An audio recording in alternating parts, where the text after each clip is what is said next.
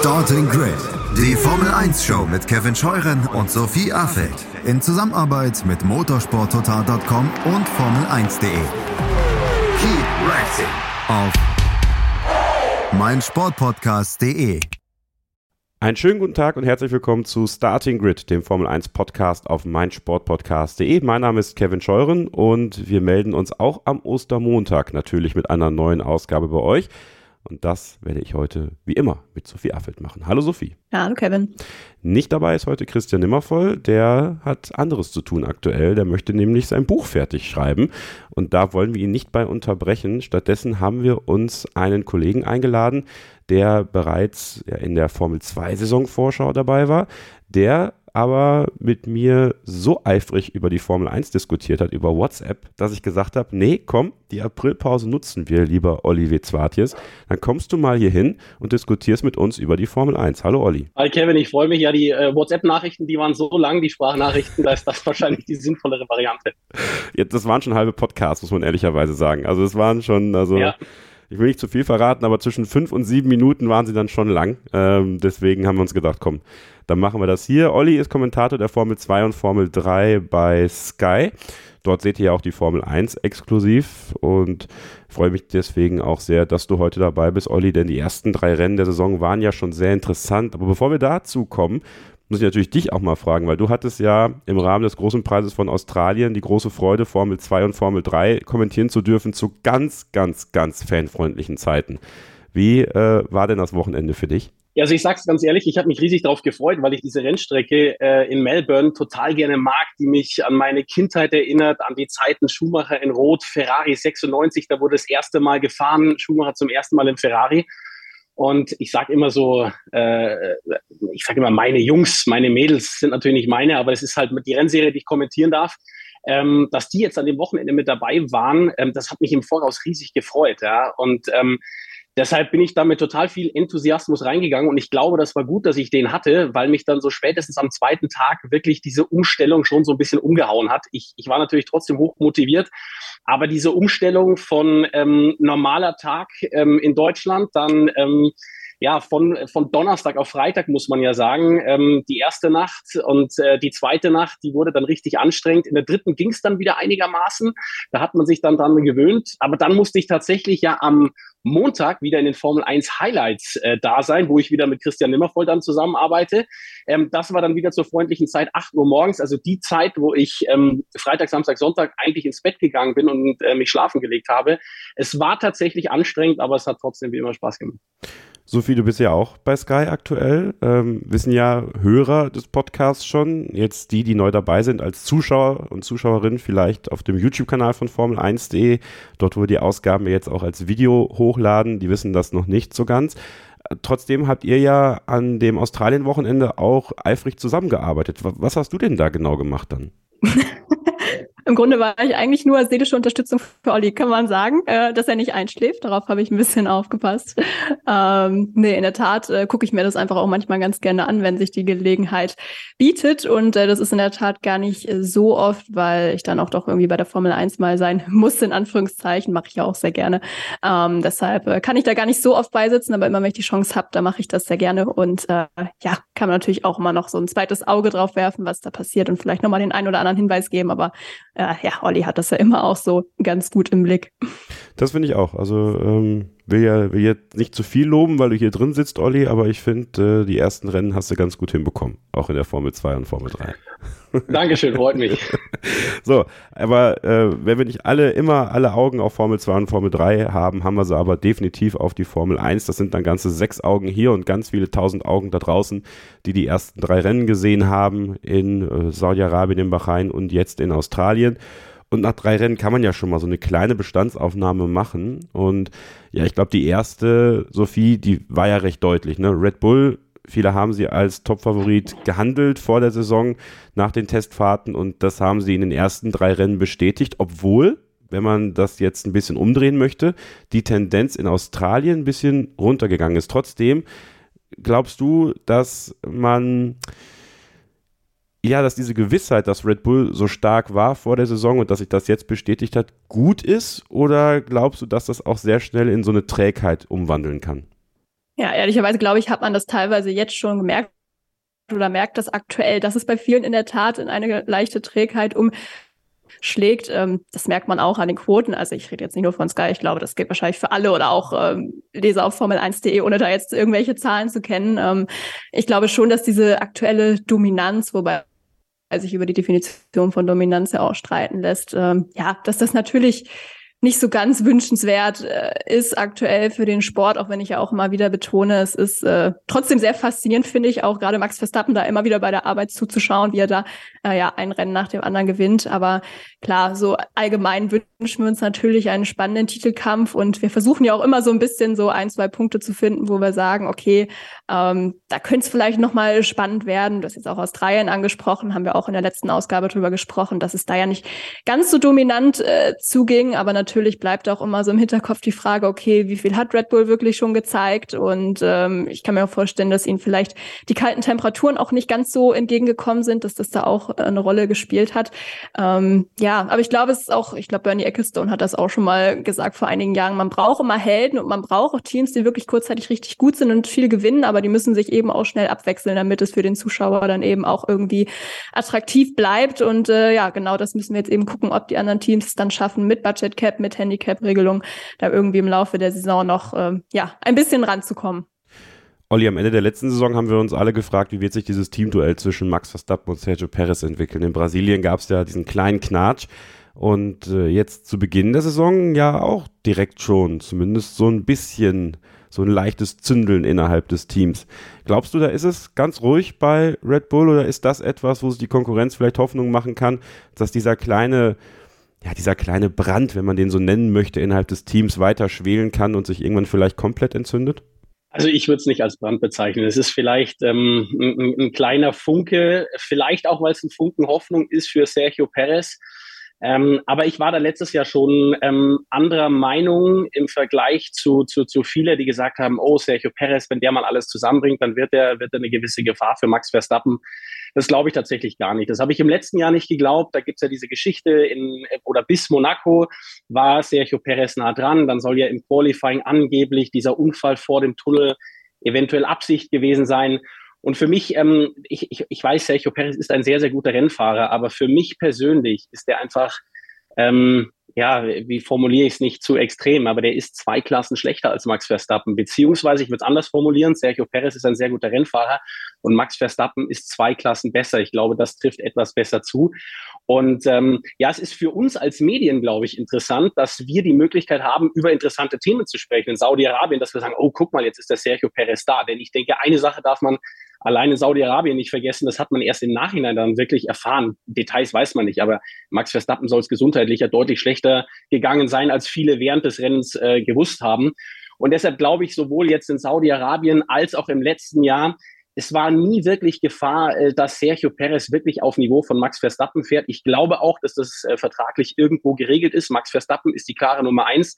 Das gesamte Team ist auf ihn ausgerichtet. Und am Ende macht es auch nur Sinn, weil wenn es wirklich hart auf hart kommt, dann ist Max Verstappen derjenige, der keine Fehler macht oder sehr, sehr wenige Fehler macht ähm, und der eben konstant die Punkte nach Hause fährt. Das ist das große Problem für mich für Sergio, äh, von Sergio Perez. Der ist mal, ist der da, aber eben viel zu wenig konstant. Sophie, wir haben ja dann geschaut, okay, ähm, kann vielleicht jemand Max Verstappen gefährlich werden? Also der vielleicht auch nicht im eigenen Team ist, der nicht Sergio Perez heißt, sondern vielleicht von Ferrari kommt oder von Mercedes kommt. Am Ende ist es Aston Martin, über die sprechen wir gleich, aber vielleicht nochmal ganz kurz zu Max Verstappen. Ähm, Hast du das Gefühl, dass der sich nach seiner zweiten WM nochmal irgendwie verändert hat? Also siehst du irgendwie noch einen charakterlichen Schritt oder irgendwas, was dir aufgefallen ist in der Art und Weise, wie er spricht, wie er sich gibt, was nochmal diesen weitergehenden Reifeprozess für dich zeigt, so innerhalb der ersten drei Rennen? Nee, ich glaube jetzt nicht, dass das explizit irgendwas ähm, ist, was mir jetzt nochmal aufgefallen ist vom Vergleich zu letzter Saison zu dieser Saison. Wir haben ja auch letztes Jahr schon öfter mal drüber geredet, auch hier im Podcast. Ähm, ja, dass man schon gemerkt hat nach diesem ersten Titel, das ist irgendwie gewisser Druck vielleicht auch abgefallen. Er hat dieses Ziel erreicht, was er sich immer gesteckt hat, diesen einen WM-Titel zu holen. Und äh, ja, wissen wir auch, er ist ja nicht gar nicht so einer, der zumindest äh, sagt, dass er total auf Rekorde aus ist. Ähm, und letztes Jahr hat man das eben schon gemerkt, wie du es ansprichst, eigentlich auch. Ähm, dass er da ein bisschen ruhiger geworden ist, ein bisschen relaxter, zumindest in vielen Situationen. Er hatte natürlich auch letztes Jahr jetzt, außer zu Saisonbeginn, wo er es dann ja auch ein bisschen ähm, raushängen hat lassen, dass er nicht zufrieden ist, aber danach hatte er eben nicht mehr so viele Situationen, wo er wirklich Grund hatte, auch unzufrieden zu sein. Ähm, ich finde aber, man merkt dieses Jahr schon, dass er immer noch sehr, sehr ehrgeizig ist und auch diesen dritten Titel jetzt unbedingt haben möchte. Jetzt, ähm, wenn wir auch wieder dieses letzte Runde oder schnellste Runde Drama angucken in, in Saudi-Arabien, man auch gemerkt hat, okay, er will das schon noch unbedingt und äh, da hat ihn das Team auch nicht äh, wirklich im Griff gehabt und äh, er weiß ja auch, es kann ihm eigentlich egal sein, weil egal was er macht, er wird halt die Nummer eins bleiben und äh, sie werden ihn da jetzt irgendwie nicht aus dem Team kegeln, von daher kann er sich eigentlich alles erlauben, was er möchte und ähm, er leistet ja auch sehr viel, aber er fordert eben auch sehr viel vom Team, auch ähm, nach Bahrain und Saudi-Arabien, ich weiß nicht mehr genau, wann es war, als er auch in der Pressekonferenz gesagt hat, so, ja, ist super, wir haben jetzt hier gewonnen. Ähm, dann war es wahrscheinlich nach, nach Bahrain. Aber ich bin nicht, äh, bin nicht happy damit, wie das gerade läuft, weil das Auto ist nicht tausendprozentig zuverlässig. Und wenn wir schon an der Spitze kämpfen und nur zu zweit kämpfen aktuell, er und Sergio Perez, dann brauchen wir auch zwei Autos, die zuverlässig sind. Und äh, da merkt man schon, also er geht schon auch hart immer noch mit dem Team ins Gericht und äh, ja, ist, glaube ich, schon hoch motiviert, diesen dritten Titel auch in diesem Jahr äh, zu holen. Aber das ist für mich eigentlich ähnlich wie, wie im letzten Jahr. Also ich würde jetzt nicht sagen, dass er da unbedingt ähm, noch reifer geworden ist. Ich glaube, das ist einfach so, ähm, ja, sein Charakter, wie er ist. Ja, danke für die perfekte Überleitung, Sophie. Den dritten Titel würde nämlich gerne auch Fernando Alonso holen. Es klingt eigentlich verrückt, ja. Also Fernando Alonso möchte 2023 seinen dritten Titel holen. Der Mann war 2005 und 2006 Formel 1 Weltmeister und äh, ja, ist seit gefühlten Ewigkeiten dabei und hat jetzt offensichtlich mit dem Aston Martin AMR 23 wieder ein Auto unterm Hinter, mit dem er es schaffen kann. Drei Rennen, drei dritte Plätze, Sophie. Ist Aston Martin für dich die, ist es eine Überraschung für dich oder hast du es im Gefühl gehabt, dass, dass Aston Martin, dieses Selbstbewusstsein, was ja wirklich strotzte auch bei der Präsentation des Autos, dass das berechtigt war? Ja, also dieses Selbstbewusstsein hat man schon wahrgenommen, das stimmt. Ich erinnere mich aber auch, dass wir so ein bisschen drüber geredet haben. Ich glaube, das war auch so um die Zeit rum, um die Autopräsentation, als die Autos präsentiert worden sind, wo wir auch so McLaren und Aston Martin in einem Take zusammengefasst haben und auch gesagt haben, okay, die strotzen wirklich vor Selbstvertrauen. Aber ich dachte zu dem Zeitpunkt noch, gut, dann bewegen die sich halt in einem Rahmen, sage ich mal, oder kämpfen um die Position mit McLaren vielleicht, wenn es wirklich richtig gut läuft. Ähm, gut, jetzt haben wir natürlich noch den Faktor mit drin, dass McLaren eben aktuell nicht da ist, wo sie eigentlich sein sollten oder müssten. Ähm, aber dass Aston Martin da wirklich jetzt zweite Kraft ist oder zweite, dritte Kraft ist, muss man sich ja jetzt auch mal angucken, wie sich das weiterentwickelt. Damit habe ich ehrlicherweise dann äh, nicht gerechnet. Also für mich sind die schon die positive Überraschung der Saison bislang. Klar, mit den ganzen Ressourcen, die man da reingesteckt hat, auch von Seite von Lawrence Stroll in den letzten Jahren, war es eigentlich klar, dass da irgendwann was kommen muss, auch jetzt mit der neuen Fabrik. Das wird alles ja auch nochmal eine neue Herausforderung, vielleicht eine kleine, bis man sich da eingefunden hat. Aber auch mit dem Personal, was man jetzt geholt hat, klar musste es da irgendwann zwangsläufig vorwärts gehen. Aber dass es jetzt wirklich schon so schnell geht, damit hatte ich jetzt in der Tat nicht gerechnet. Aber man scheint da wirklich eine gute Kombi gefunden zu haben, jetzt aus, aus neuen Mitarbeitern, aus alten Mitarbeitern und das gerade irgendwie ganz gut kombinieren zu können. Und ähm, ja, bin gespannt, wie das jetzt ähm, weitergeht, ob man das auch so halten kann. Ähm, klar, aktuell spricht die Entwicklungszeit noch für das Team. Ab 30. Juni könnte sich das dann ja auch ein bisschen drehen. Dann haben sie ja deutlich weniger Zeit, ähm, wenn man die Handicap-Regelungen betrachtet. Ähm, gut, kann sich natürlich auch eher ein bisschen aufs nächste Jahr dann auswirken als auf diese Saison. Aber ähm, ja, für mich auf jeden Fall ähm, eine Überraschung und ich glaube, sie haben sich auch selbst ein bisschen überrascht damit bislang. Olli, traust du es Fernando Alonso zu, in dieser Saison den dritten Weltmeistertitel anzugreifen?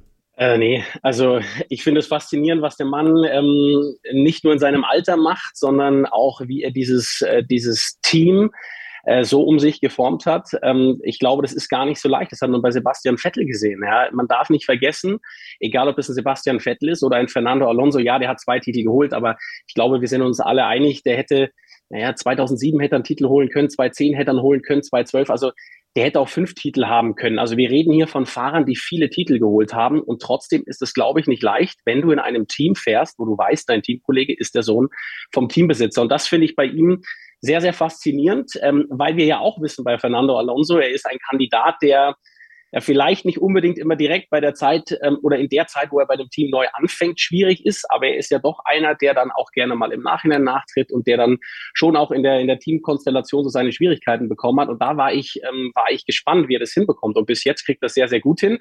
Ähm, ich finde auch, dass er der, der oder die Überraschung ist schlechthin. Ähm, der hat mich so überzeugt in den ersten Rennen.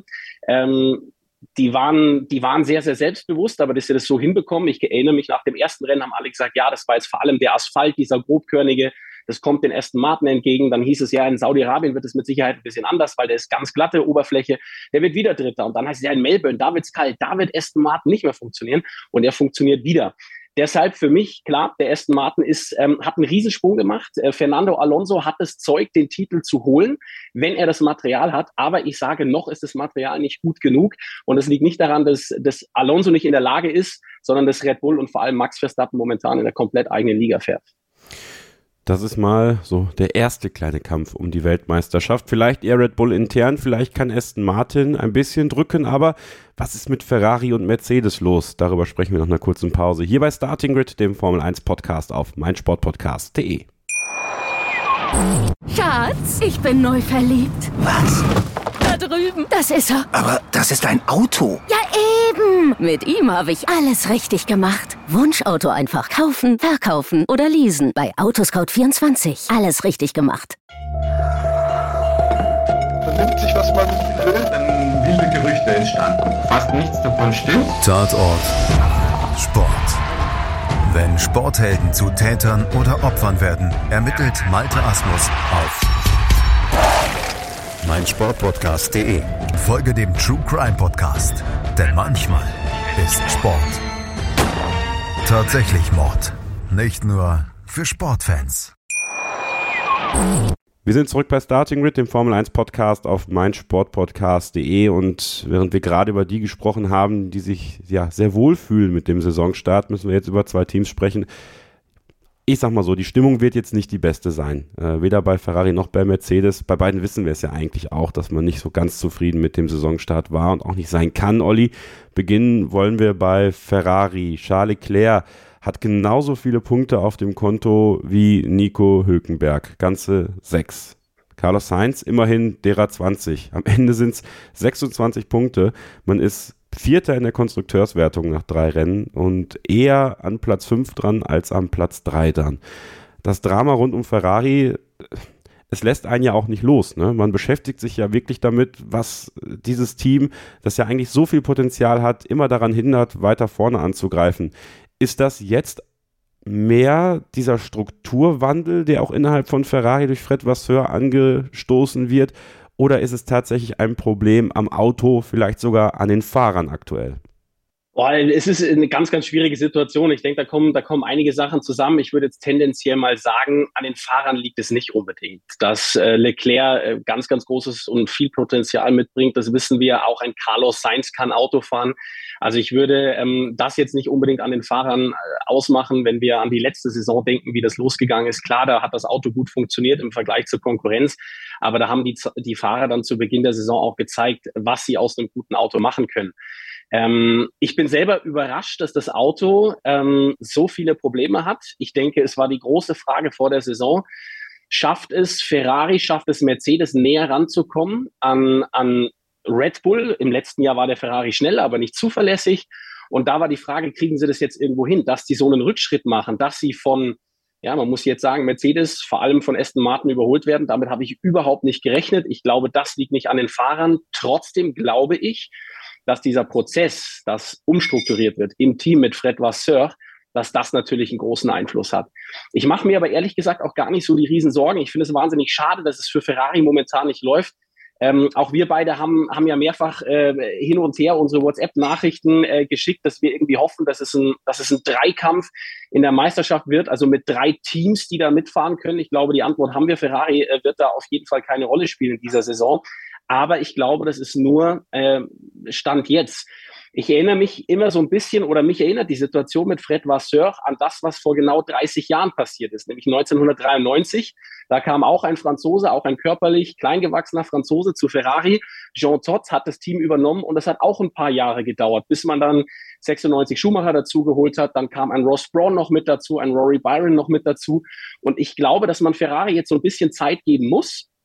Und dann glaube ich tatsächlich, dass dieses Konzept mit Fred Vasseur auf Dauer funktionieren wird. Und deshalb muss man sich so ein bisschen gedulden, auch wenn es einem irgendwo so ein bisschen wehtut, weil ich glaube, jeder auf der Welt, der an die Formel 1 denkt, denkt in erster Linie auch mal an Ferrari und ich glaube, jeder gönnt es, dass oder jeder gönnt es Ferrari, dass sie vorne irgendwo mitkämpfen können. Und ähm, ja, mal schauen, wie lange der Prozess bei Ferrari dauert.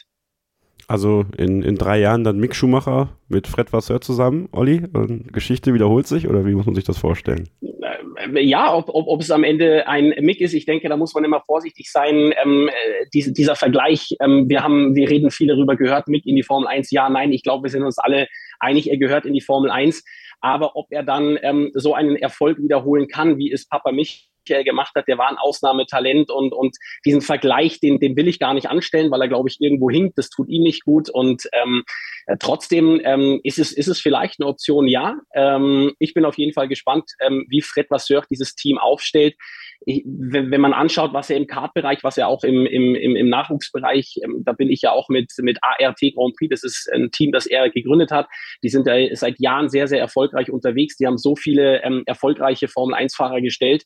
Ähm, das heißt, das, was der anpackt, das funktioniert und ich bin auch davon überzeugt, dass er es in der Formel 1 bei Ferrari hinbekommt. So, das ist die, die Langfrist, Sophie. Trotzdem ist Formel 1 ja irgendwo auch Tagesgeschäft und das Tagesgeschäft, da ist Ferrari jetzt nicht die große Nummer in dieser Saison bislang. So, Olli hat jetzt gerade gesagt, das fand ich ganz interessant, Ferrari wird nichts mit dem WM-Kampf zu tun haben, das ist aber Stand jetzt. Ja, also wir haben es ja letztes Jahr gesehen, da hatte Max Verstappen zeitweise um die 50 Punkte Rückstand auf Charles Leclerc, am Ende wurde er trotzdem Weltmeister. Jetzt haben wir hier um die 60, 70 Punkte Rückstand. Äh, traust du Charles Leclerc jetzt zum Beispiel in Baku ein eminentes Comeback zu? Traust du es Ferrari zu, aus diesem kleinen Loch rauszukommen oder befürchtest du, dass es so ein Jahr des Haderns werden könnte, jetzt so mit Hinblick auf das, was wir in den ersten drei Rennen gesehen haben, perspektivisch weitergedacht? Ja, ich befürchte ehrlicherweise eher Letzteres, ähm, gerade weil wir ja in der Vergangenheit auch gesehen haben, dass die Entwicklung ähm, ja oft dann nicht ganz so in die richtige Richtung geht. Äh, bei Ferrari ja auch letztes Jahr leider nicht. Ähm, Gut, wie gesagt, du hast es eben schon angesprochen. Ähm, letztes Jahr dachte auch jeder im Red Bull Verb geschrieben nach drei Rennen, dann sah es auch ganz anders aus. Aber ähm, die haben es für mich auch in der Vergangenheit schon öfter bewiesen, dass sie das können und äh, bei Mercedes beispielsweise genauso. Und ist bei Ferrari halt immer wieder dieses Fragezeichen, wo wir nicht wissen, okay, können sie das auch in diesem Jahr? Und gerade jetzt so ganz kurzfristig, ja, gute Frage. Also man muss ja sagen, in Australien waren sie an sich ja ganz zufrieden, auch was die äh, Pace angeht. Gut, im Qualifying ähm, kurioserweise nicht ganz so, was ja eigentlich die Stärke noch war in den ersten beiden Rennen. Aber so im Rennen an sich lief es ja eigentlich ganz gut. Man hat es auch an Carlos Sainz ähm, ganz gut sehen können, glaube ich, dass der, also der ist ja auch zurückgefallen ähm, nach dieser ersten roten Flagge, weil er ja auch unter Safety Car drin war, wie George Russell, meine ich, und sich da auch recht schnell wieder gut nach vorne hat kämpfen können. Also da waren sie, glaube ich, recht äh, zuversichtlich. Aber ja, ob das denn jetzt auf einer Strecke wie Baku beispielsweise wieder funktioniert, ist auch wieder eine andere Frage. Ich habe das Gefühl, sie probieren aktuell auch relativ viel aus, was das Setup angeht. Ähm, und ich glaube, Carlos Heinz hat auch in irgendeiner Medienrunde oder in irgendeinem Interview mal gesagt, jetzt an diesem Wochenende, ja, wir probieren halt was aus mit dem Setup und wenn es halt nicht klappt, dann haben wir eben was weiteres probiert. So, und das klingt für mich irgendwie so ein bisschen, als hätte man gar nicht so ganz konkret den Plan, was man da eigentlich gerade macht, um da irgendwie zum äh, Erfolg zu kommen. Trotzdem, wie gesagt, hat es im Rennen ja scheinbar jetzt ganz gut äh, funktioniert, aber ob Melbourne da jetzt so die Referenz ist, ähm, ja, ist eben fraglich. Und ähm, klar, die werden jetzt die Saison noch nicht abschreiben, aber ich frage mich in der Tat, ob man den nicht langsam, das ist schon noch sehr verfrüht nach drei Rennen, muss man sagen, aber ob man da nicht trotzdem irgendwann auf 2024 langsam blicken muss, was eben auch das Konzept angeht, weil wenn man da jetzt sagt, okay, ähm, das funktioniert gerade irgendwie nicht mehr so und sie haben halt darauf vertraut, weil es letztes Jahr sehr gut funktioniert hat.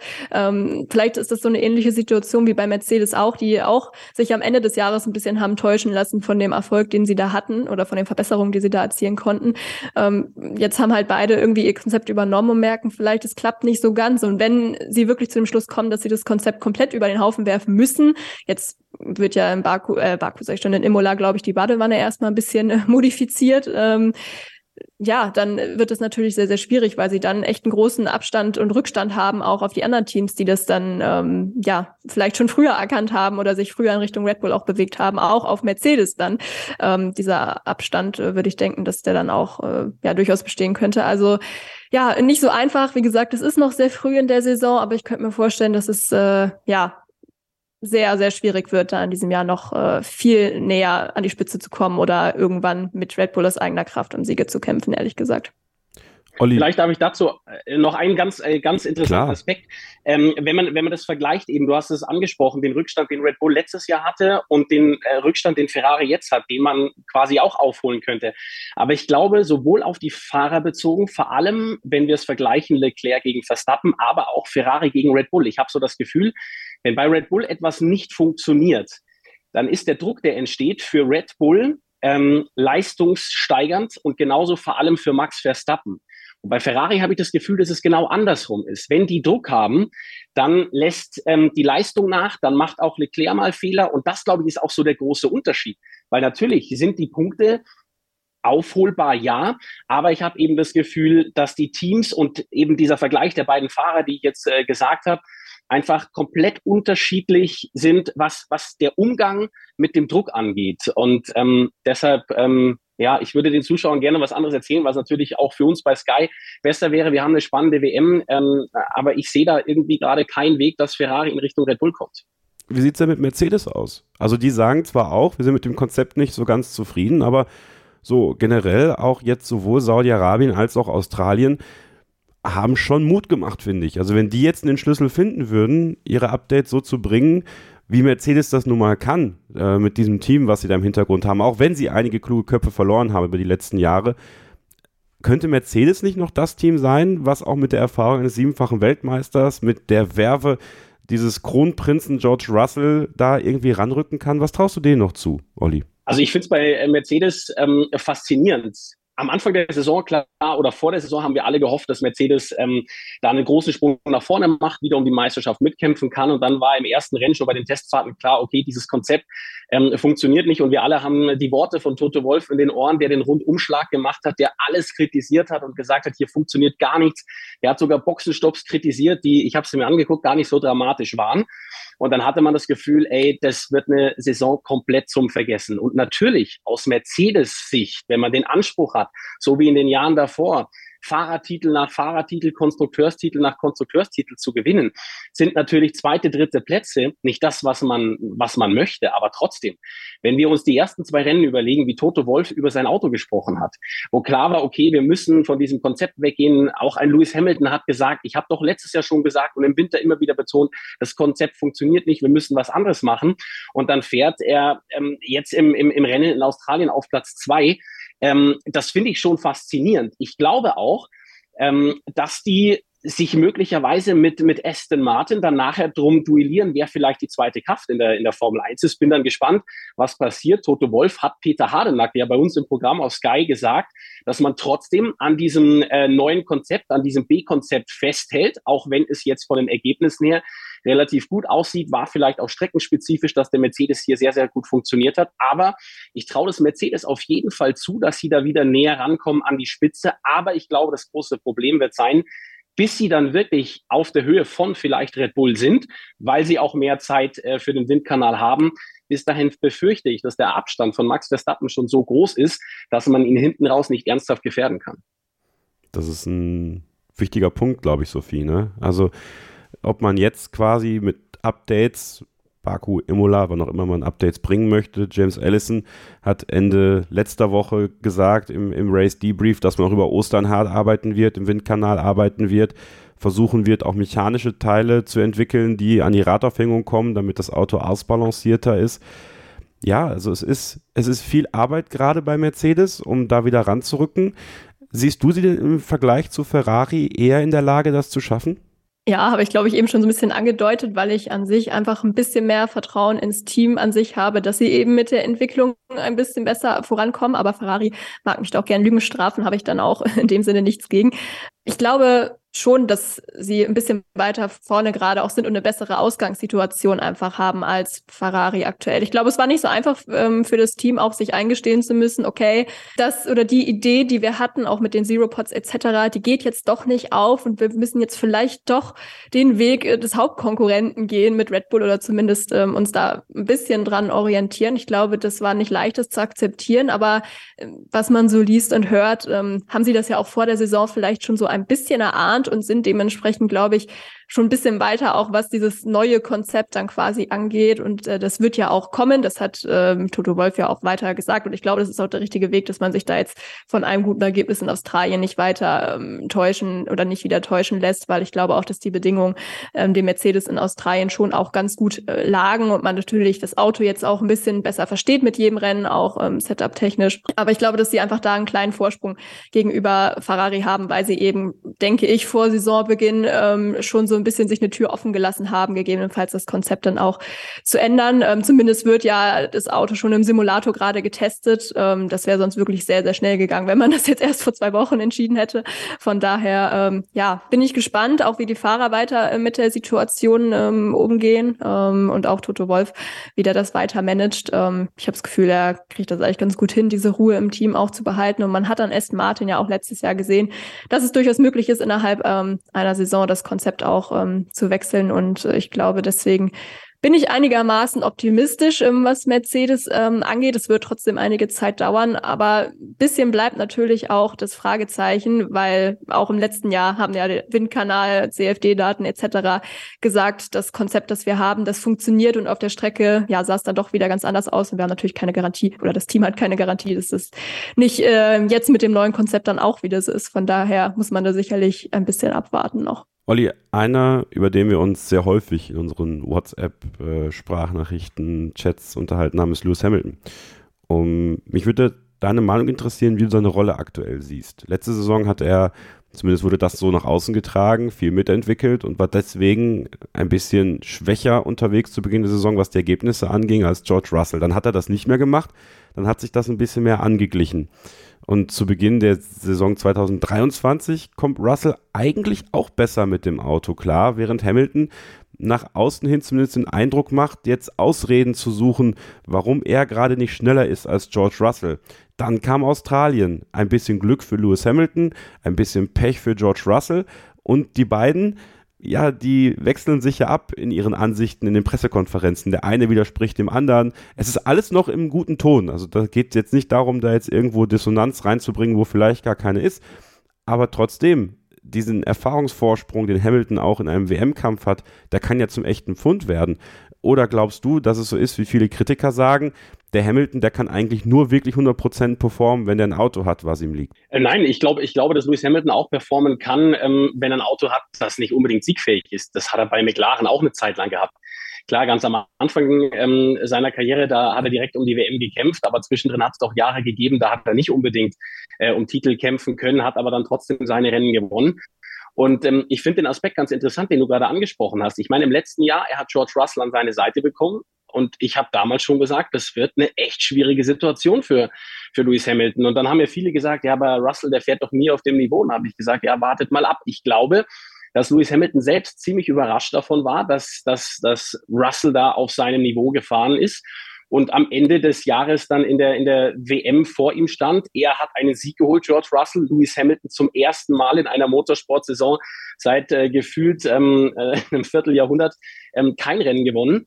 Ähm, und ich glaube, die Situation ist mittlerweile, ähm, wenn wir auf 23 schauen, sehr interessant, weil, was du angesprochen hast, George Russell sagt die ganze Zeit, ähm, ähm, er sieht da positive, äh, positive Dinge. Lewis Hamilton sagt, ah, das passt mir nicht und das passt mir nicht, vor allem nach den ersten beiden Wochenenden, wo er sehr, sehr deutlich geworden ist in seinen Aussagen, dass er ähm, das Team immer wieder darauf hingewiesen hat, dass dieses Konzept nicht funktioniert.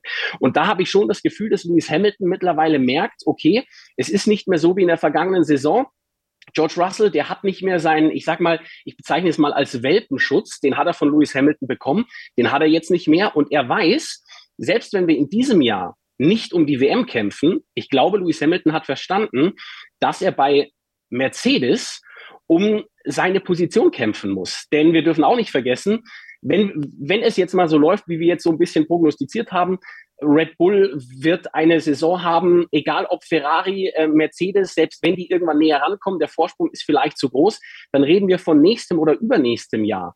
Lewis Hamilton äh, läuft die Zeit nicht weg. Man sieht bei, bei, bei, bei Fernando Alonso ja auch, man kann bis 41 fahren. Nichtsdestotrotz weiß das Team, dass sie sich auch auf eine Zeit nach ähm, Lewis Hamilton vorbereiten müssen. Bedeutet, den Vorteil, den Max Verstappen zum Beispiel bei Red Bull hat, dass alles nur auf ihn fokussiert ist, den hat Lewis Hamilton definitiv nicht mehr. Und der muss aufpassen. Und das weiß er eben, dass das Team vielleicht nicht früh genug oder zu früh aus seiner Sicht feststellt, oh, der George Russell, der ist unsere Zukunft, der fährt momentan auch regelmäßig vor Lewis Hamilton. Also warum sollten wir bei einer Konzeption das Auto noch so bauen, dass es für beide funktioniert? Eigentlich können wir doch alles auf die Zukunft und damit auf George Russell setzen. Und das ist, glaube ich, das, was Lewis Hamilton momentan motiviert. Der merkt, das Auto ist, es funktioniert vielleicht nicht so, wie man sich das vorstellt, aber es geht am Ende trotzdem besser, als sie sich vielleicht jetzt zu Saisonbeginn gedacht haben. Und ich glaube, daraus schöpft er die Motivation. Und das hört man, finde ich, einfach in den Interviews, dass äh, George Russell sagt, läuft alles ganz gut. Lewis Hamilton ähm, versucht sein Team anzutreiben, da mehr rauszuholen, versucht sich selber anzutreiben. Auch die äh, Veränderung mit seiner Physiotherapeutin, mit äh, Angela, die plötzlich nicht mehr da ist. Also ich habe schon das Gefühl, dass Lewis Hamilton jetzt nochmal einen Neuanfang starten will, um da nicht irgendwo bei Mercedes Gefahr zu laufen, auf ein Abstellgleis zu kommen.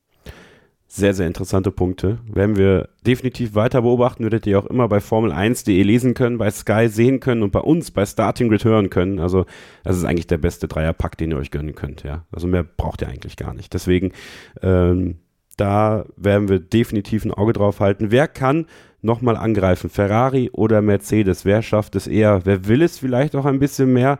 Gut, beide werden es wollen, aber wer kann es packen? Das werden wir bereits in Baku dann wieder ein bisschen mehr einschätzen können. Dann übrigens das erste Sprintrennen der Saison 2023. Also das wird nochmal extra Spannung bringen.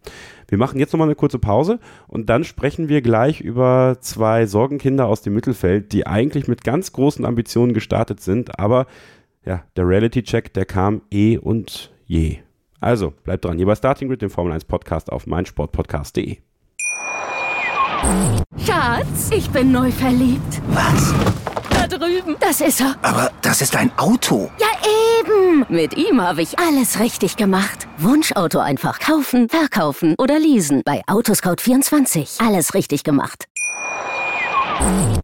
Ihr hört nach wie vor Starting Grid, den Formel 1 Podcast auf meinsportpodcast.de mit mir Kevin Scheuren, meiner Co-Moderatorin Sophie Affelt und Olivier Zwartjes, der Kommentator der Formel 2 und Formel 3 heute zu Gast bei unserem ja, ersten kleinen ja, in unserer ersten kleinen Bestandsaufnahme über die Formel 1 Saison 2023 und da kommen wir an Alpine und McLaren natürlich nicht vorbei, die zwei Teams, die mit großen Ambitionen gestartet sind, aber so ein bisschen auf dem Boden der Tatsachen ja, kleben geblieben sind, kann man sagen, oder vielleicht ein Stück weit zurückgefallen sind. McLaren vielleicht eher kleben geblieben und Alpine vielleicht ein bisschen drauf zurückgefallen. Sophie, wir starten mit McLaren und mit Zach Brown und die Rolle, die Zach Brown jetzt gerade hat.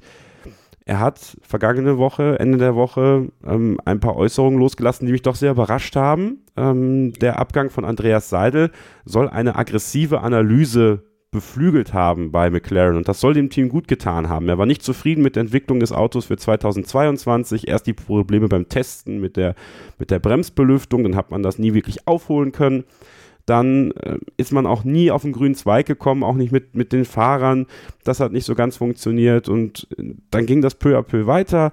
Andreas Seidel hat seinen Abschied bekannt gegeben, Andreas Stella hat übernommen. Der muss wohl wirklich eine sehr, sehr engmaschige Analyse gemacht haben, woraufhin dann James Key gehen musste. Jetzt hat man das auf drei Leute verteilt. Also diese Umstrukturierung, die wir vorhin schon bei Ferrari angesprochen haben, die läuft gerade auf ganz anderer Ebene auch bei McLaren. Und ich habe auch das Gefühl, dass der Nice Guy Zach Brown jetzt gerade nicht mehr da ist, sondern ihr erinnert euch vielleicht noch an diese eine kurze Doku, die es bei Amazon gab, als er damals Fernando Alonso angerufen hat und gesagt hat, The buck stops with me. Und genau das ist wieder im Interview gefallen, dieser Satz. Den haben wir eigentlich länger nicht gehört. Also ist diese Entwicklung, die jetzt gerade so bei McLaren passiert, eine gute oder eine gefährliche deiner Meinung nach?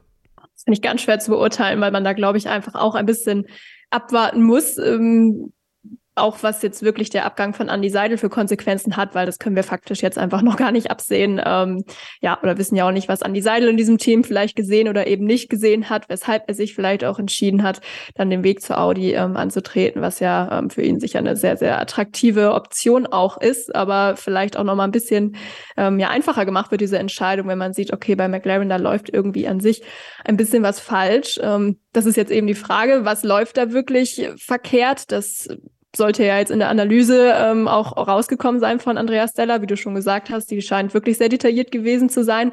Ich habe mich auch ein bisschen über die Äußerung von äh, Zach Brown gewundert, ähm, was an die Seite betrifft, weil man hätte ja diese Analyse durchaus auch vorher schon durchführen können und hätte da ja jetzt nicht zwingend drauf warten müssen, dass da jetzt Andreas Stella irgendwie zum Teamchef ernannt wird. Aber gut, es ist wie es ist. Ähm, man muss jetzt eben langfristig gucken, wie sich diese Veränderungen ja auswirken, weil auch bei dem Technikteam ist das, glaube ich, jetzt einfach noch nicht wirklich vorherzusagen es gab ja so ein paar verwunderte ähm, ja, Stimmen auch, sage ich mal, oder Leute, die sich verwundert geäußert haben, wieso man jetzt wieder zu dieser Struktur zurückkehrt, wo ähm, ja man die Verantwortung wieder auf mehrere Leute verteilt, hatte man ja so ähnlich schon mal vor einigen äh, Jahren, bevor dann eben Zach Brown und an, an die Seidel das auch ein bisschen umstrukturiert haben wieder. Ähm, und an sich hat das die letzten Jahre ja auch ganz gut funktioniert, nur irgendwann ist man jetzt halt in so einer Sackgasse anscheinend gelandet, wo es nicht mehr so wirklich äh, weiterging.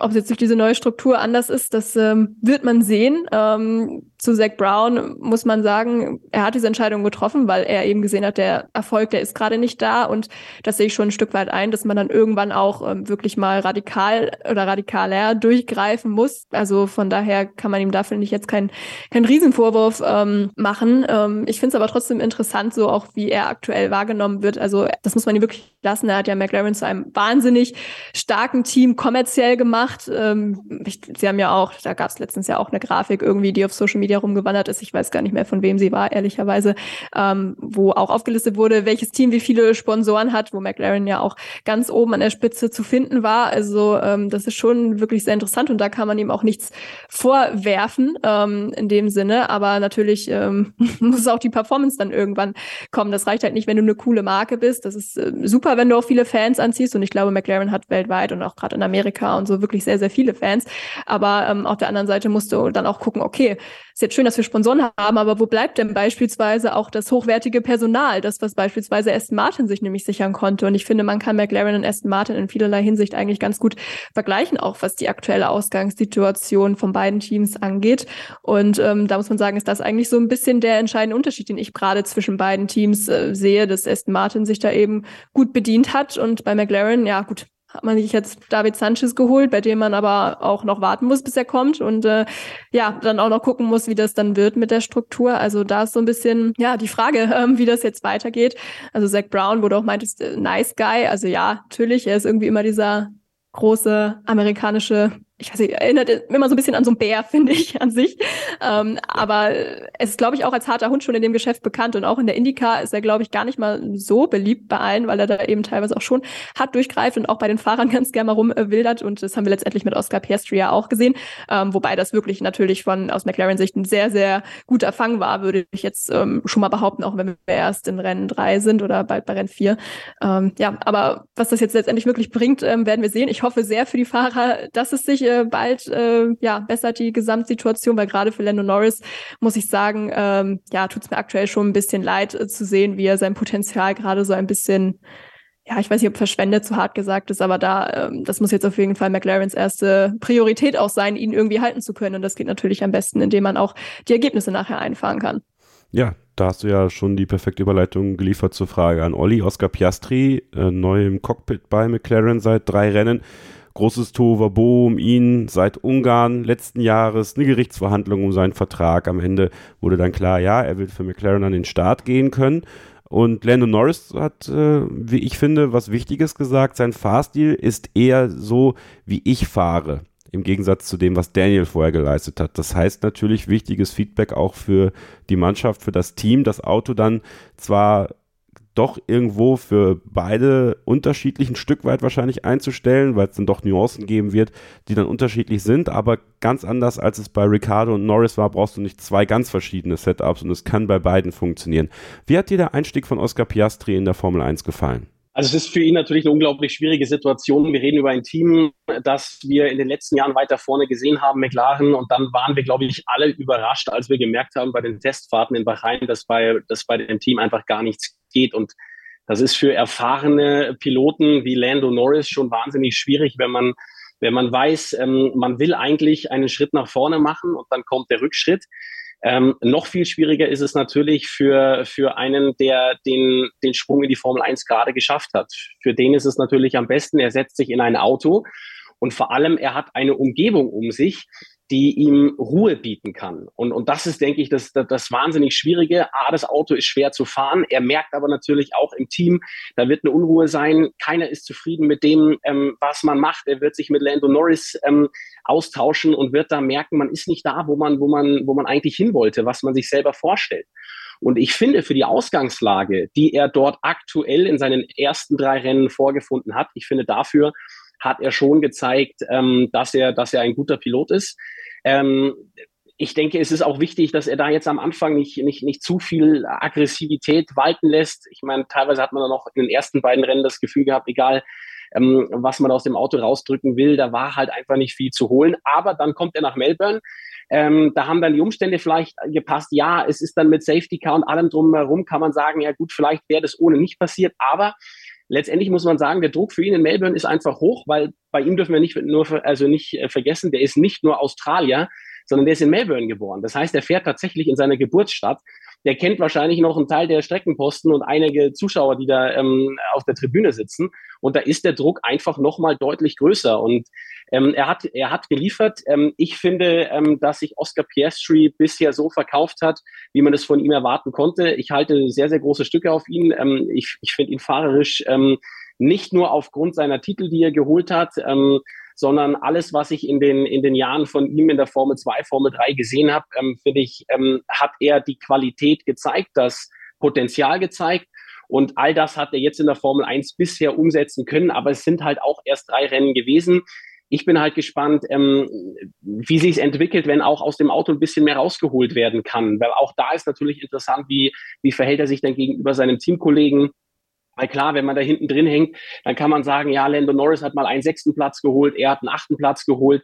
Am Ende, klar, ist es, ist es auch da schon teaminternes Duell, aber da geht's halt noch nicht um richtig viel. Aber wenn es dann vielleicht mal in die Richtung geht, so ähm, der eine schafft es vielleicht einmal aufs Podium, der andere nicht, da wird's dann interessant, wie sich, wie sich Oscar Piastri auch verhält wenn wenn es dann wirklich um, um bessere und wichtigere Ergebnisse geht. Aber ich glaube, ähm, bislang hat Oscar Piastri äh, einen guten Job gemacht und hat in einer sehr schwierigen Situation noch das Beste rausgeholt. Ja, manchmal, ob das vielleicht, äh, sorry Kevin, Gerne. Ähm, für ihn gar nicht so schlecht ist, dass er jetzt gerade am Anfang der Saison Saison nicht so komplett im, im Rampenlicht äh, steht, eben ganz vorne bei den Top-Teams da irgendwie mitkämpfen kann. Also klar, aus seiner Sicht wäre das für ihn persönlich schon äh, irgendwie wünschenswert, aber gerade nach diesem ganzen Drama ähm, tut es ihm vielleicht auch ganz gut, jetzt erstmal so anzukommen und mit ein bisschen weniger Druck unterwegs zu sein. Vielleicht so ein bisschen wie George Russell, der sich auch bei Williams ganz gut, ich möchte jetzt McLaren nicht mit Williams vergleichen, aber ähm, so generell bei Williams ganz gut akklimatisieren äh, konnte und da ja doch vieles lernen konnte über die Formel 1, bevor er dann jetzt wirklich ähm, ähm, ja zu einem Top-Typen gegangen ist und da ja auch sofort performen konnte. Man muss natürlich aufpassen, dass das jetzt, ähm, ich glaube, Sir McLaren eigentlich nicht, oder ich hoffe es sehr, dass das nicht äh, sowas wird wie, wie Williams, wo man dann ein bisschen versauert in Anführungszeichen, auch weil George Russell war im Nachhinein wahrscheinlich auch echt ein Jahr zu lange einfach da. Aber um einfach ein bisschen äh, Zweikämpfe zu lernen und die Formel 1 kennenzulernen, weiß ich gar nicht, ob es am Anfang so schlecht ist, aber natürlich grundsätzlich ähm, wird er sein Potenzial schon weiter vorne irgendwie sehen und auch ausfahren wollen, natürlich. Finde ich ein super guter Punkt. Bin ich total bei dir, Sophie. Beieinander waren auch die beiden Alpinen, Esteban Ocon und Pierre Gasly, am Sonntag in Australien sehr besonders nah, zwei Runden vor Schluss. Naja, Schwamm drüber, kann man einerseits sagen. Andererseits muss man festhalten, nur acht Punkte in drei Rennen. Das ist natürlich für das Team, was sich eigentlich auf Platz vier sicher gesehen hat, ein bisschen zu wenig, Olli. Trotzdem muss man bedenken, der A523 von Alpine ist wahrscheinlich das Auto, gerade auch im Mittelfeld, was den größten Entwicklungsschritt gemacht hat, zumindest was die Veränderungen angeht. Also die internen Entwicklungen sind schon deutlich zu sehen.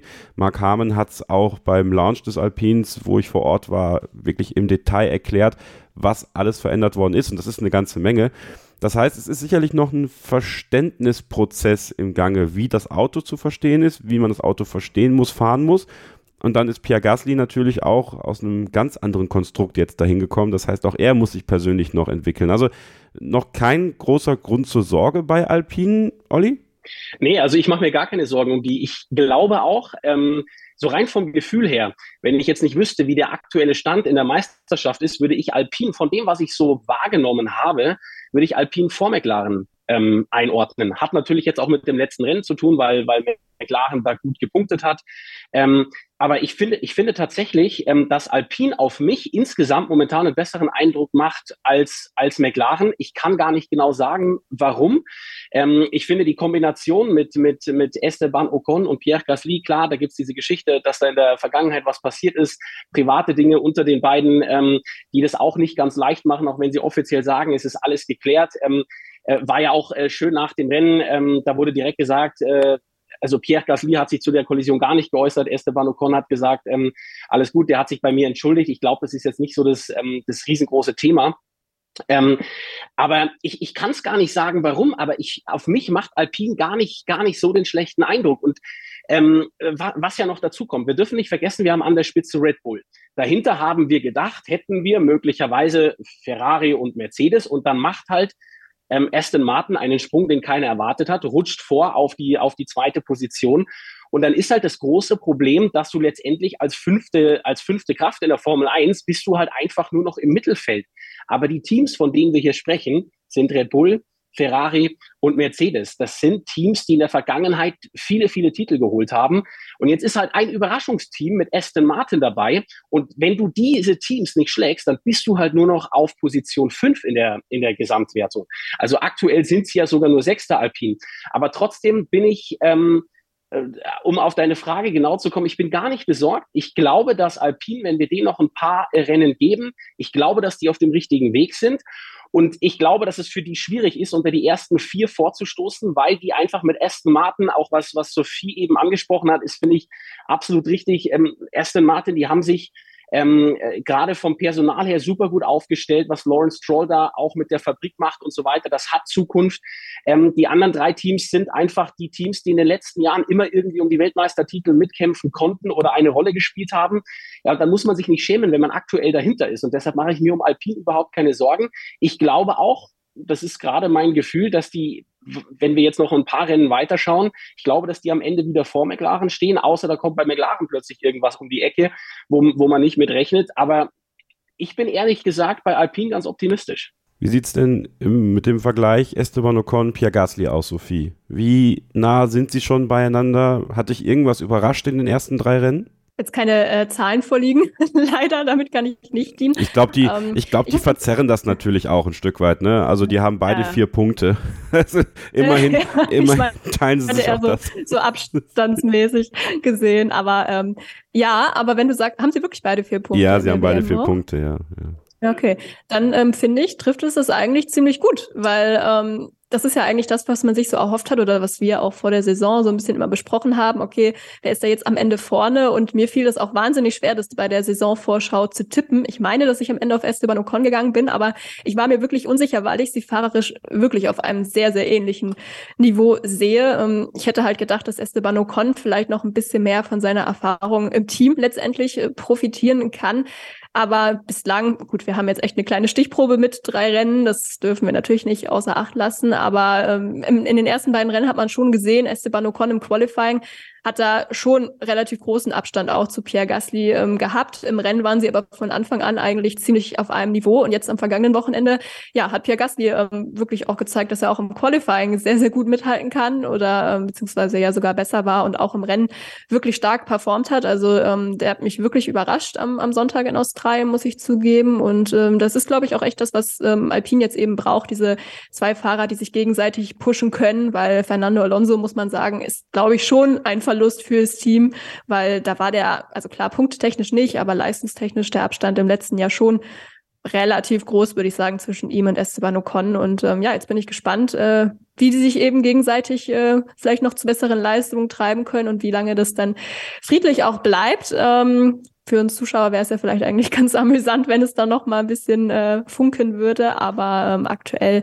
bin ich eigentlich bei Olli. Ähm, ich glaube schon, dass es politisch ähm, oder dass viele Aussagen immer politisch motiviert sind, die die beiden tätigen, auch gegeneinander. Aber es wirkt insgesamt noch relativ ähm, harmonisch zwischen den beiden. Und ich glaube, das ist das, was Alpine jetzt auch braucht, weil sie sind halt schon echt im tiefsten Mittelfeld und das ist auch okay, aber als Werksteam natürlich auf Dauer dann auch nicht der Anspruch. Also mal gucken, wie es harmonisch oder ob es harmonisch bleibt in Endstone. Also ich habe da meine Zweifel, aber äh, auch da werde ich gerne eines Besseren belehrt. Und ich glaube, dass es den beiden gut tun würde, wenn sie sich dann eher dadurch beflügeln lassen und ähm, es jetzt nicht mehr zu einer weiteren Karambolage kommt. Jetzt muss es ja auch gar nicht mehr. Mein Tipp ist ja aufgegangen. Jetzt dürfen sie kann es auch sein lassen.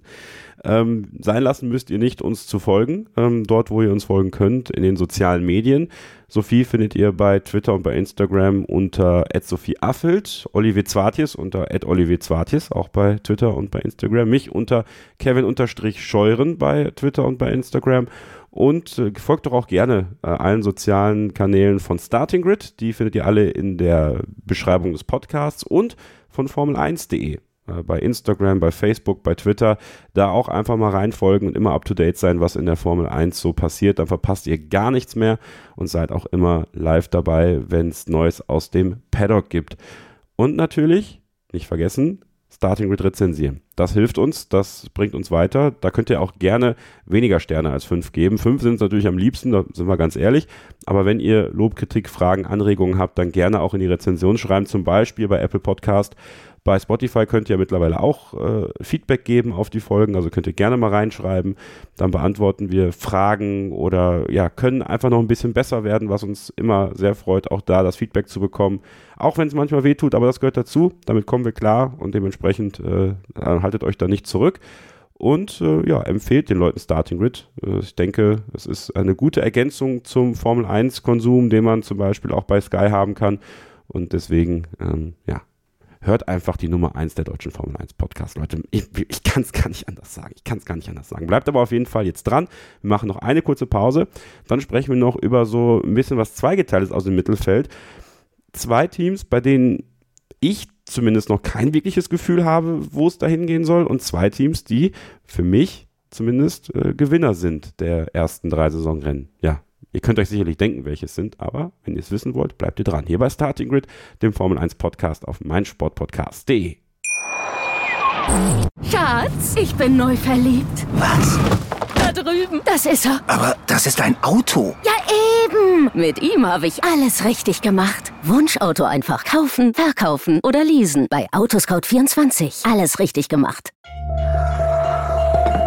Man nimmt sich, was man will, wilde Gerüchte entstanden. Fast nichts davon stimmt. Tatort Sport. Wenn Sporthelden zu Tätern oder Opfern werden, ermittelt Malte Asmus auf meinsportpodcast.de. Folge dem True Crime Podcast, denn manchmal ist Sport tatsächlich Mord. Nicht nur für Sportfans. Ein letztes Mal zurück hier bei Starting Grid, dem Formel 1 Podcast auf meinsportpodcast.de und ich hatte es am Ende des letzten Takes angesprochen. Wir kommen jetzt zu zwei Teams, wo es bei mir sehr schwer ist einzuschätzen, wo es jetzt hingehen soll. Die beiden A-Teams, Alfa Romeo und Alfa Tauri. Boah, also Sophie, beginnen wir vielleicht mal bei Alfa Romeo. Ähm, es ist super cool, wie Valtteri Bottas jetzt gerade ist mit seinem Fukuhila. Ähm, und Joe, finde ich, macht auch eine sehr, sehr gute Figur. Äh, vor allem in der Qualifikation, finde ich, äh, ist er jetzt definitiv immer zumindest mal auf einem, wenn nicht sogar besseren Level als Valtteri Bottas aktuell. Aber dieses Auto, ich weiß wirklich nicht, wie ich Alfa Romeo aktuell einschätzen soll. Kannst du mir da weiterhelfen? Nee, nicht wirklich. Vielleicht ist es auch schon durch die ein oder andere Aussage in den letzten Podcasts äh, deutlich geworden, wobei wir ja echt eigentlich quasi gar nicht über Alfa Romeo gesprochen haben, weil ich es auch aktuell wirklich wahnsinnig schwierig finde. Du hast die Fahrer jetzt schon angesprochen. Ähm, gut, also ich muss sagen, Valtteri Bottas ist mir aktuell irgendwie ein kleines Rätsel. Also im ersten Rennen bei Rhein war er echt, glaube ich, ordentlich dabei, hat ja auch Punkte geholt, wenn ich mich da jetzt richtig erinnere.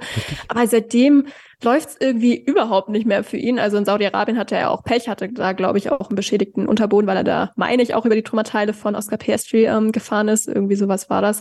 Ähm, ja, aber auch jetzt am Wochenende da, gut, Start aus der Boxengasse war natürlich auch nicht mehr so viel drin, aber das war echt einfach ja, ich habe da gar nicht so viele Worte für, ganz ehrlicherweise. Ähm, ich freue mich, dass er so ein bisschen äh, jetzt sein, du hast es eben schon angesprochen, mit seinem Fukuhila und seiner Kleidung das ausleben kann, ähm, was er vielleicht bei Mercedes nicht so konnte. Aber ansonsten gibt's da leider aktuell für ihn nicht so viel ähm, ja, zu lachen. Vielleicht hat er auch so ein bisschen diese Lockerheit, verloren im Auto zumindest, die wir ja gerade, ähm, ja, oder die uns gerade am Beginn der letzten Saison wirklich sehr positiv aufgefallen ist, wo man das Gefühl hatte, boah, das tut ihm total gut, dass er jetzt vom Mercedes weg ist und äh, ja, das fehlt vielleicht jetzt gerade am Saisonbeginn so ein bisschen. Also Alfa Romeo wirklich super unauffällig für mich. Ähm, Guan Yu Zhou, Zhou Guan Yu, ähm, hast du jetzt auch schon angesprochen. Ich finde, der tut eigentlich, was man von ihm verlangt und äh, liefert stabile Leistung, auch ähm, kontinuierlich kontinuierliche Steigerungen.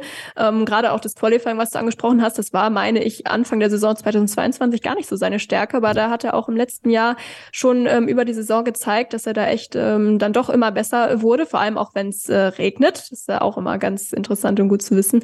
Aber ähm, ja, um eigentlich zu deiner Frage zurückzukommen, was das Auto angeht, ähm, habe ich da auch nicht so wirklich eine Erklärung für, weil man wirkte ja echt nach dem Launch oder beim Launch recht optimistisch und äh, gesagt, das, das sollte eigentlich alles gut passen und man ist zufrieden mit dem, was man über den Winter geleistet hat, aber auf der Strecke sieht man es aktuell einfach nicht so wirklich. Also das einzige Problem, was mir jetzt akut einfällt, ist halt wirklich der Topspeed, ähm, was jetzt auf den Strecken, die wir bislang gesehen haben, auch nicht so unbedingt hilfreich war, gerade Saudi-Arabien und Australien, aber ansonsten, ähm, ja, kann ich mir noch nicht so ganz einen Reim drauf bilden, was da los ist, aber vielleicht äh, hat Olli ja eine Idee.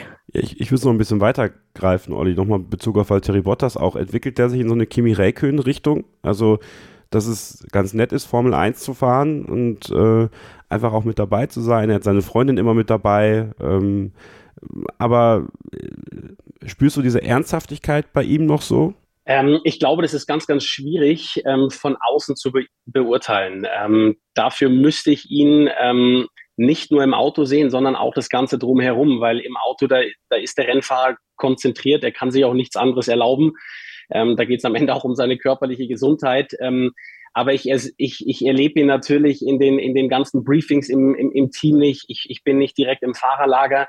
Ähm, deshalb finde ich, ist es ganz, ganz schwierig zu beurteilen. Ähm, ich, ich weiß natürlich, was du meinst. Ich denke, Kimi Räikkönen ist einer, der hat jetzt nicht versucht, irgendwie mit seinem Fokuhila und dem Schnauzer groß aufzufallen. Der war froh, wenn die Kameras nicht auf ihn gerichtet sind. Ähm, aber ich weiß natürlich, ähm, was du meinst, dass er halt jetzt einfach sein Ding macht. Das sieht natürlich anders aus als das Ding, was Kimi Räikkönen gemacht hat. Ähm, ich glaube aber schon, dass ähm, Valtteri Bottas ähm, schon noch ähm, Interesse daran hat, auch ähm, Punkte einzufahren, seinen Teamkollegen zu schlagen. Und mehr möchte, als er momentan abliefert. Aber ähm, ich finde, dass ähm, äh, Guan Yu Zhou da äh, wirklich einen, einen super Job macht. Ich schaue deshalb etwas mehr auf dieses Team, weil ich in der Formel 2 Theo Pocher habe. Der ist der dritte Fahrer und der ist im dritten Jahr in der, in der Formel 2. Ein viertes Jahr bin ich mir sicher, wird es nicht geben.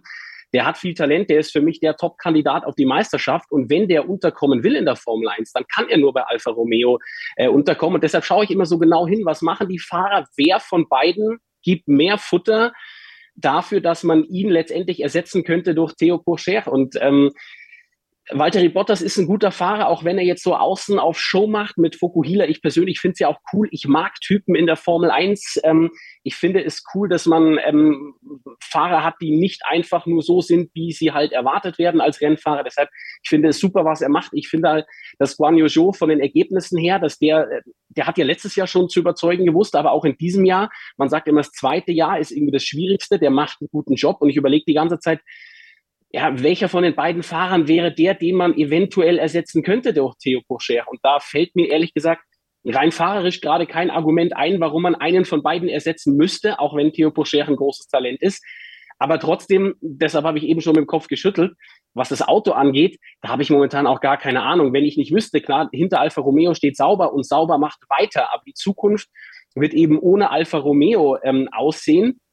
Und ich finde, ich habe immer so das Gefühl, so Alpha macht da jetzt noch so sein letztes Jahr und, und dann, dann gehen sie halt, aber wir dürfen nicht vergessen, sauber macht ja weiter, deshalb es darauf zu schieben, ähm, kann, kann auch nicht ähm, die Ursache sein. Trotzdem finde ich es ganz, ganz, äh, ganz, ganz komisch, ähm, weil vom Team irgendwie so, ja, man kann es irgendwie so ganz, ganz schlecht einschätzen, da geht es mir genauso wie, wie Sophie. Äh, letztendlich finde ich aber trotzdem, ähm, glaube ich, oder wir können das nicht auf die Fahrer schieben. Die Fahrer, die machen ihren Job, auch wenn es auf unterschiedliche Art und Weisen ähm, passiert. Ähm, ich bin gespannt, wie die Saison für die weitergeht.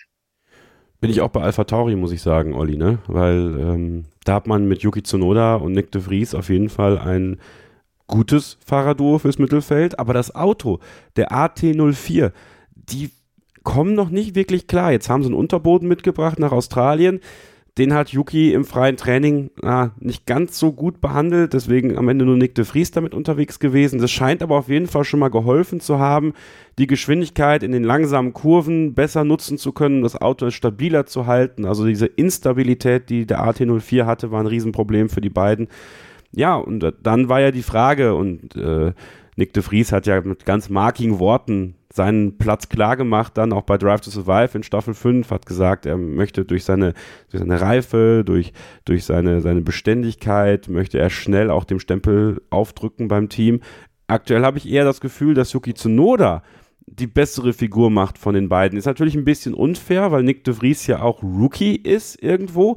Aber andererseits finde ich Nick de Vries auch anders zu bewerten, aufgrund seiner langen Erfahrung im Motorsport, wie es jetzt zum Beispiel, wir kommen da gleich noch drauf zu sprechen, äh, bei einem Logan Sargent zum Beispiel der Fall wäre, der ja ein bisschen jünger ist. Oder äh, bei einem Oscar Piastri zum Beispiel. Also, was ist so dein Eindruck aus den ersten drei Rennen bei Alpha Tauri? Bist du aus denen schlau? Ähm, ja, aus dem Auto selber nicht. Ich glaube, ähm, eine Ursache vermuten zu können, was die Fahrer angeht. Da hat mich Yuki Tsunoda Lügen gestraft.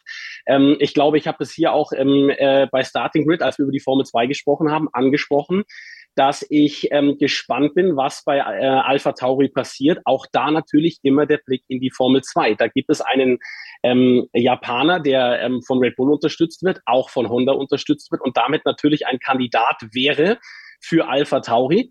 Und äh, das ist Ayumu Iwasa. Und lustigerweise, der ist jetzt nach drei Rennwochenenden, ist der der Führende in der Gesamtwertung. Und deshalb schaue ich genauso wie bei Theo Pourcher Alfa Romeo schaue ich in dem Fall aufgrund von Ayumu Iwasa und fünf anderen Red Bull Junioren schaue ich immer, was passiert auch bei, bei, bei Alpha Tauri. Und da habe ich mich vor der Saison festgelegt. Ich habe gesagt, Nick de Vries, der wird Yuki Tsunoda, auch wenn er so, ich habe mit äh, Christian Nimmervoll ja zusammen diesen ähm, diesen Begriff ähm, Hybrid-Rookie, äh, da sind wir dann irgendwie, haben wir uns darauf geeinigt.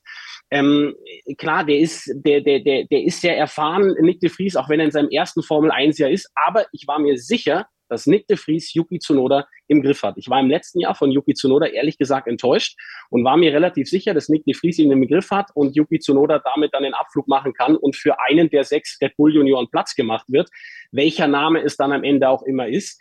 Und äh, deshalb, ja, der hat mich Lügen gestraft, Yuki Tsunoda. Ich finde, der macht einen richtig guten Job. Ähm, ich müsste jetzt nachschauen. Ich glaube, also er ist einmal in die Punkte gefahren, aber ich glaube auch in den ersten beiden Rennen war er nah an den Punkten dran. Elfter jeweils. Und ähm, Genau, ja, und ähm, das, ist, das ist letztendlich, finde ich, ähm, mit dem Auto, was das Auto momentan liefert, finde ich, hat Yuki Tsunoda, glaube ich, das Optimum rausgeholt und hat einen Nick de Vries, der seine Qualitäten hat, deutlich in die Schranken gewiesen. Was das Team angeht und die Leistung vom Auto, ich denke, da tippen wir genauso im Dunkeln, also ich zumindest, wie bei, bei, bei Alfa Romeo.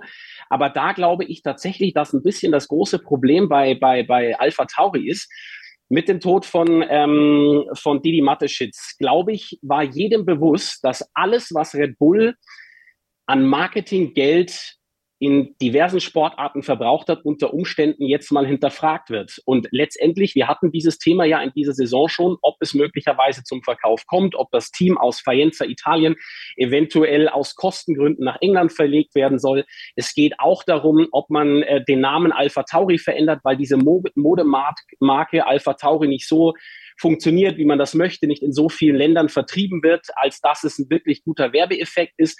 Und ich habe momentan das Gefühl, dass beim Team Alpha Tauri, ähm, gerade in den Führungspositionen, wissen viele, dass das gesamte Projekt in Frage gestanden ist. Mittlerweile weiß man ja, also man will angeblich nicht verkaufen und man macht mit der Formel 1 weiter, aber alleine, dass das eben im Winter möglicherweise ein Fragezeichen war.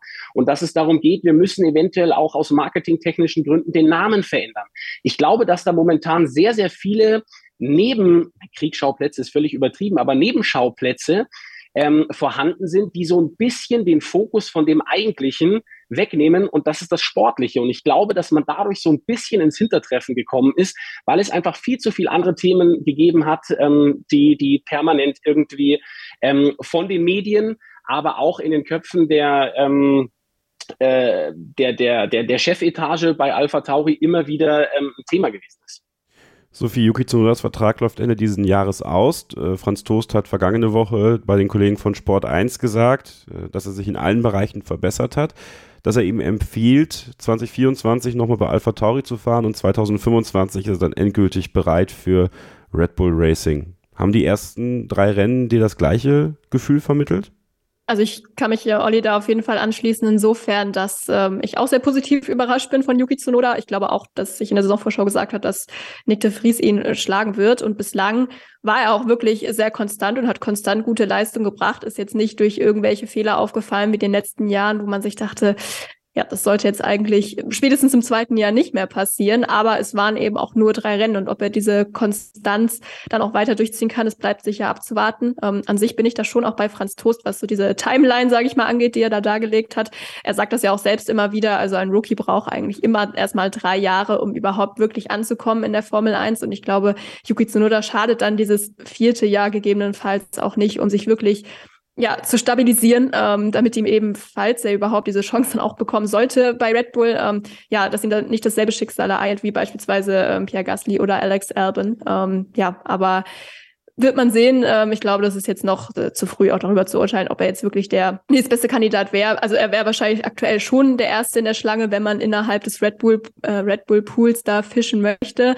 Ich denke auch immer, okay, es Ne, würden natürlich auch Kandidaten noch zur Verfügung stehen, wie beispielsweise ein Lando Norris, aber das ist eben dann eine ganz andere ähm, Hausnummer oder da, da müsste man halt die ganze Teamphilosophie bei Red Bull auch so ein bisschen über den Haufen werfen, vermutlich.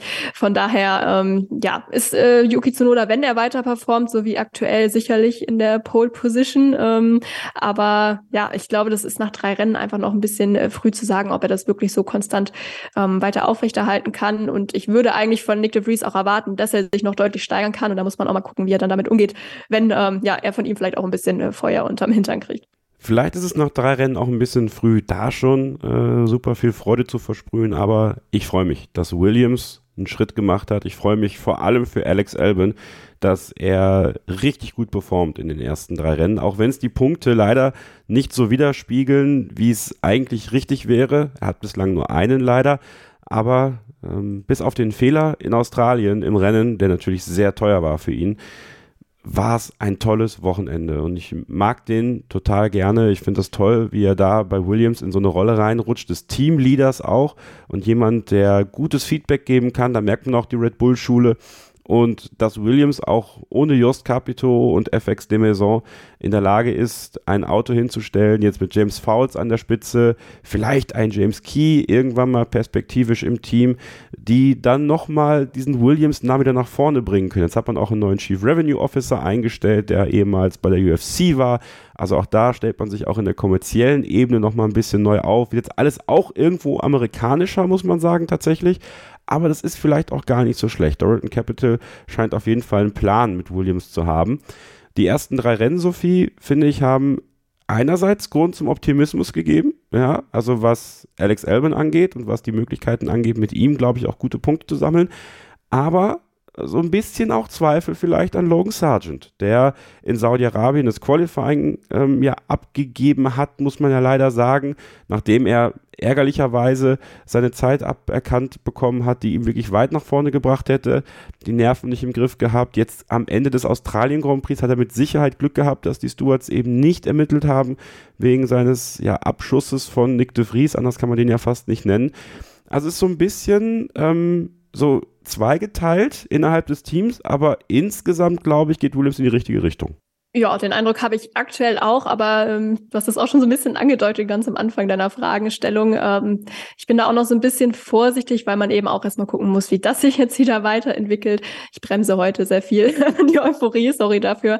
Aber ähm, ich bin schon gespannt, wie das nachher auf anderen Strecken auch aussieht, weil ich kann mir gut vorstellen, dass die Strecken, die wir bislang gesehen haben, Williams auch schon ganz gut entgegenkamen, ähm, was eben das Auto angeht. Ähm, ja, ich glaube halt, wenn wir so zu Strecken kommen wie Monaco beispielsweise, dann könnte das es wieder ganz, ganz anders aussehen. Und äh, von daher ja, bin ich gespannt, wie das weitergeht. Ich glaube, im Qualifying sieht man, haben sie sich schon echt äh, gut verbessert.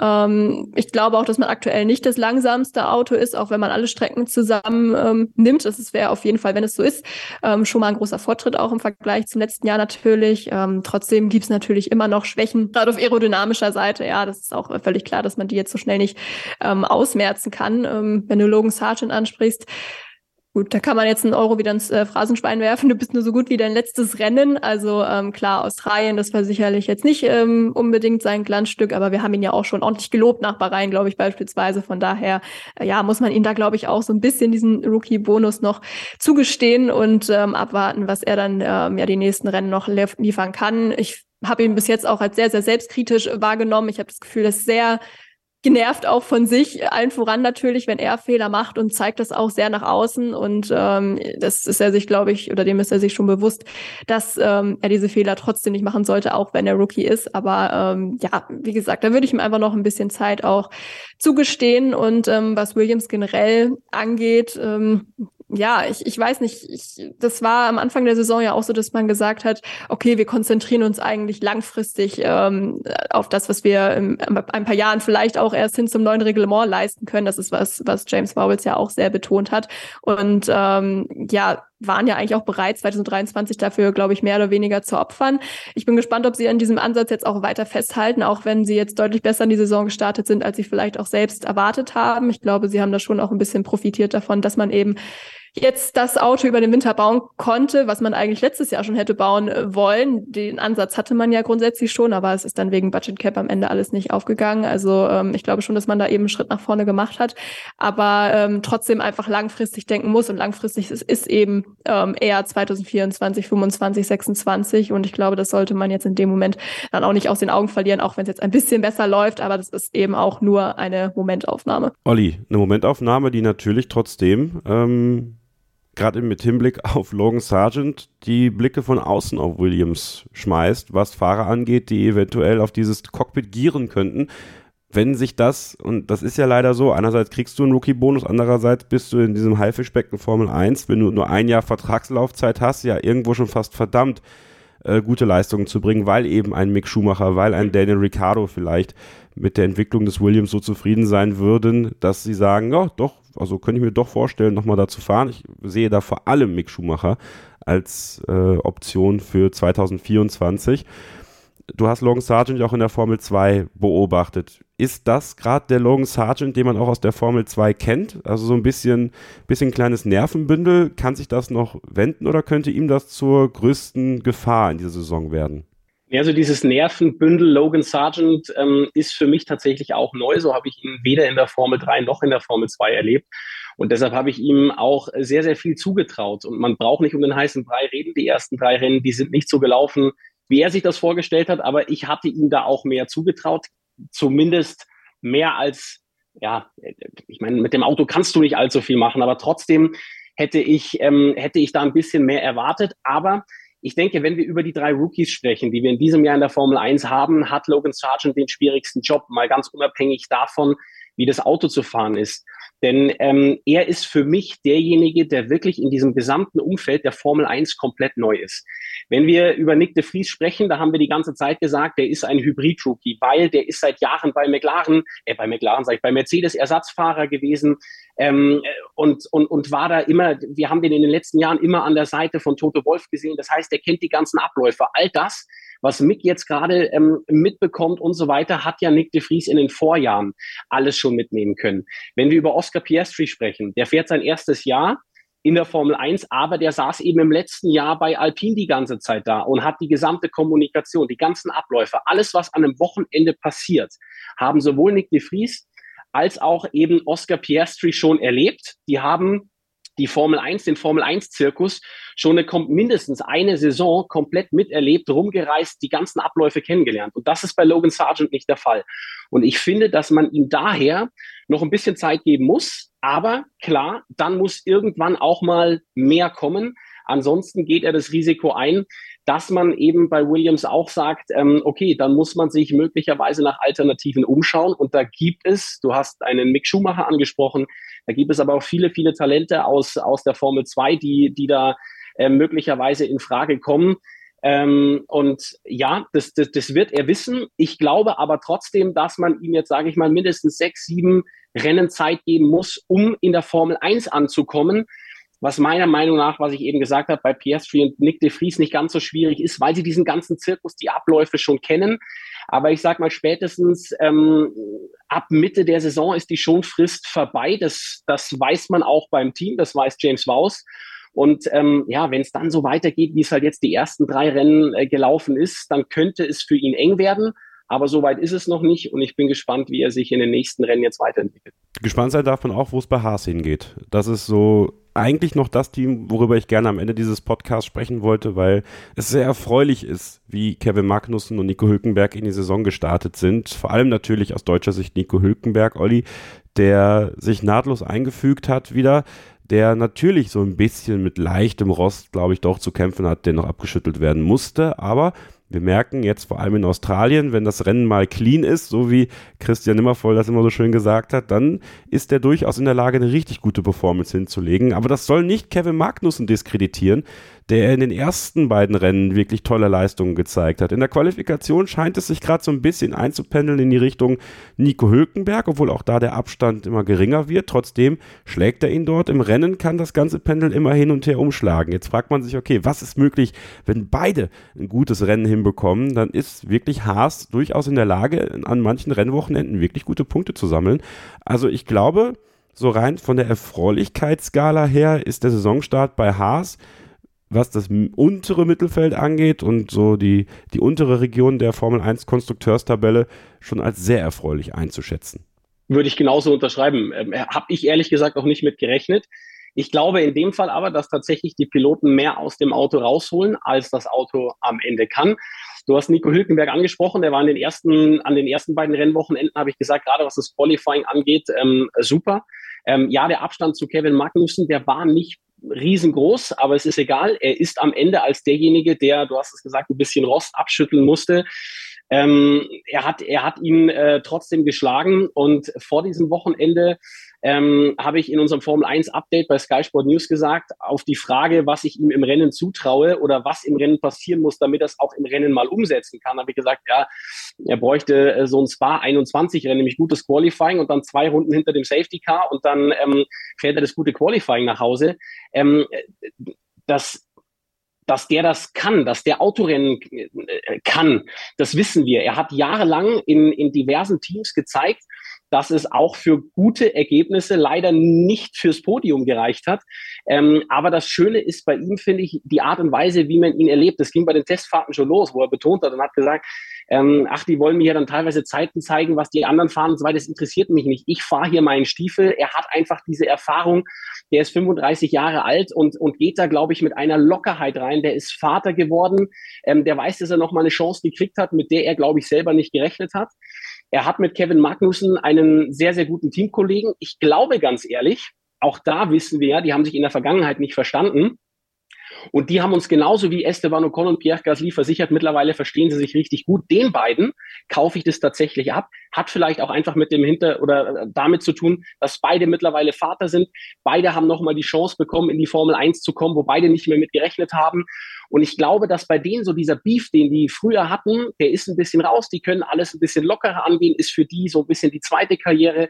Ähm, und ja, bei Haas, ich habe da, ich hab da äh, nicht mit gerechnet, ähm, dass die momentan ähm, vor äh, Alfa Romeo, vor Alfa Tauri und, und auch vor Williams landen. Aber diese Fahrerkombinationen, ähm, die sind einfach erfahren und das dürfen wir nicht vergessen, auch bei Kevin Magnussen. Der ist in Melbourne bei seinem allerersten Rennen in der Formel 1 für McLaren damals auf den zweiten Platz gefahren. Der ist ja auch äh, kein Blinder, der kann auch richtig gut Auto fahren. Und wenn sich ein Nico Hülkenberg bei seiner Rückkehr in die Formel 1 so gegen einen Magnussen behaupten kann, dann glaube ich, haben wir da wirklich zwei Piloten, die äh, unfassbar viel Potenzial haben und mehr aus dem Auto rausholen, ähm, als der Haas momentan eigentlich könnte.